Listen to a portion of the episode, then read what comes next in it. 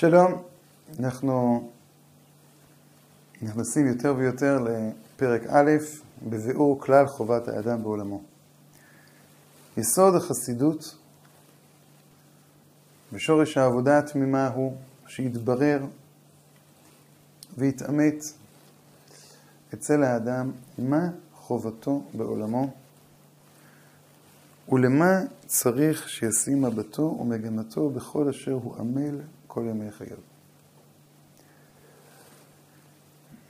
אנחנו ראינו שיש פה הגדרה ראשונית למצבו של האדם, אדם לעמל יולד, והיסוד, מה שנותן את העוגן, אפשר לקרוא לזה, את ההקשר לחסידות, ושורש העבודה, מה שנותן חיות לעבודה, מה שנותן אה,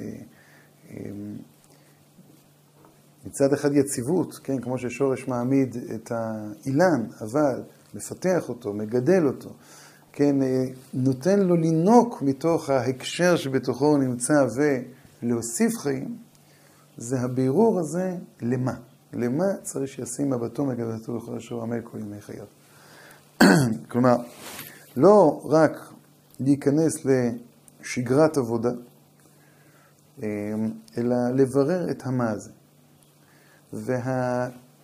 והעמידה של האדם, כן, היכולת של האדם לשאול את השאלה, הצורך של האדם לשאול את השאלה למה, היא לכאורה אה, מפסיקה את החיים של האדם, את הספונטניות, את הזרימה, את, ה, אה, את הקשר הטבעי, הפשוט, אל החיים. כשאתה כל הזמן צריך לחשוב אה, למה, והדגשנו שזה לא למה, אלא למה, וכשאתה צריך להציב מטרות, אתה לפתע מרגיש שהמטרה היא מצמצמת, היא לא רק מרכזת, היא גם מצמצמת. היא לא מאפשרת, כן, אה, להתגלגל, לנוע באשר לנוע. כשאדם יוצא לטיול והוא מתכנן אותו, אז כבר קשה לו, כן, אה, להחליט בכל רגע נתון, האם לפנות ימינה, לפנות שמאלה, להתעכב פה. יש לו כבר מטרות, יש לו כבר אה, יעדים, יש לו כבר לאן, לאן להגיע. והדבר הזה לא מאפשר לו להיות. זה נכון שעבודה מוסרית היא שונה לחלוטין, אבל צריכים המון רגישות עצם העלאת השאלה, למה? למה צריך שישים מבטו ומגמתו בכל שעמל כל ימי חייו? ההליך של המעבר מטבעיות להכרה, אפשר לומר מטבעיות לבחירה, הוא הליך שצריך לבוא בצורה כן מודרגת. אחרי שאנחנו לומדים היטב את ההקדמה של המחבר, שמתברר שאותו שטף של חיים, אה, הוא מאפשר לחיים מאוד מאוד מסוימים להופיע ולצמוח. קולות חיים שלמים נבלעו בשטף. נקרא לזה בהמולה של החיים הרגילים. ו... אחרי שלומדים טוב את ההקדמה, ומבינים שעולם רוחני, יש לו ישות, יש לו ממשות, יש לו שייכות לאדם, אולי אפילו הוא נקודת המוצא של האדם, אז השאלה הזאת צומחת באופן טבעי. היא באה ואומרת, אנחנו רוצים להקשיב לעוד חלקים. זה נכון שעד שהופכים את העולם הרוחני להיות העולם, אפשר לקרוא לזה הטבעי שלנו, אה, עולם שיש בו לא פחות עוצמות חיים, אלא הרבה יותר עוצמות חיים, זה לוקח זמן. אבל מצד שני, אנחנו כבר לא יכולים, הגענו לאיזה מין מדרגה של uh, תלויים בין שמיים וארץ. אנחנו כבר לא יכולים להשת, להשתתף ב, ב, בחיים כפי שהם שגורים בהמון, ומצד שני, אנחנו עדיין לא חיים את כל העוצמה ואת כל ה... הצמאון ואת כל הכמיהה שנמצאת בתוך העולם הרוחני. העלאת השאלה הזו היא נעשית מתוך עדינות.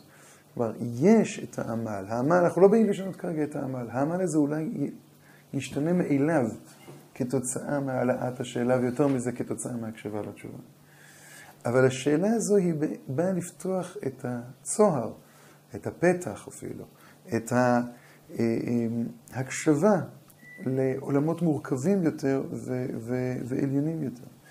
לא לחיות רק בזמן הווה, אה, נטול עבר, נטול עתיד, אה, אלא לראות את הקשר, את היה, הווה ויהיה, את ה... היה, הווה ויהיה בתור עתיד שהוא נוכח בהווה, בתור עבר שהוא נוכח בהווה, בתור אה, מימדים עמוקים יותר בנפש ובהכרה, שביחד הם יוצרים היות חדש. ולכן גם התשובה, כן, שנותן הרמח"ל למה, למה שצריך שישים מבטו ומגמתו. התשובה שהוא נותן היא לא תשובה שנגזרים אה, באופן ישיר כן, אה, מהתשובה הזו אה, אפשר לקרוא לזה נגזרות משימות, מטרות, נגזרים יעדים, אלא הוא נותן איזשהו מרחב, מרחב חדש, ו, ופתאום יש לנו גם מצב אחר של האדם.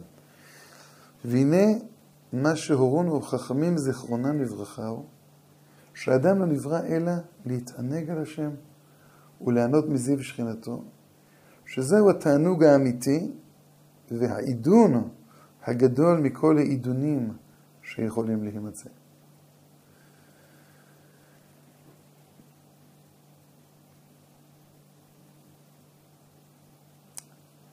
אם קודם היה לנו טיפוס של אדם עמל, עכשיו יש לנו את האדם המתענג.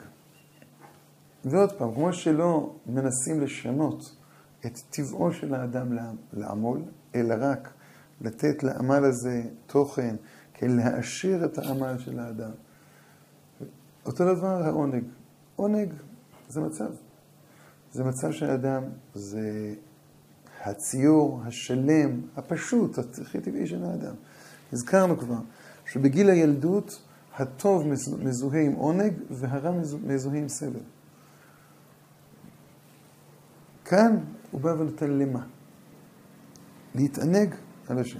כן, צריכים להבין, להבין מה זה להתענג על השם, מה זה להתענג בכלל.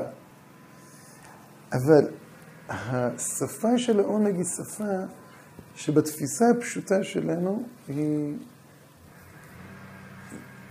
אפשר אפילו להתנסח כמעט הפוכה מהמושג עמל. כלומר, עמל מכוון להגיע לאנשהו. נכון, האדם הוא עמל, וצריכים לאט לאט להעמיק ולראות איך העמל הוא חלק מהותי מה, מהחיים, חלק מהותי מהחיים המוסריים וחלק מהותי מהחיים הפשוטים שלנו. אבל ה... ה... אמ, עונג זה מצב הפוך, זה מצב של מנוחה, זה מצב של הרחבת חיים. אדם יכול כל חייו לעמול כדי להגיע לעונג. וכשאדם אה, עמל ויודע שהעונג הוא להתענג אל השם, מתוך זה הוא מייסב את העמל שלו כדי להגיע לתוצאה הזו. אבל המילה תוצאה היא לא מילה נכונה. להתענג אל השם זה מה שמלווה את העמל. ויכול להיות מאוד שבאמת אותה דיכוטומיה, אותו הבדל, אותו מצב של כמעט, אמרנו, הפך בין העמל לבין העונג, בין ה... כן, סיבה למסובב, בין ה... אה, כן, ההצלחה לבין הדרך אליה, כן, מתעמעם באותו מבט רוחני. כן, העמל צריך להפוך להיות חלק מאותה תפיסה של העונג, העונג על. מה פירוש להתענג על השם? אנחנו צריכים באמת לעמוד על זה כתוכן בפני עצמו, בעזרת השם. שלום.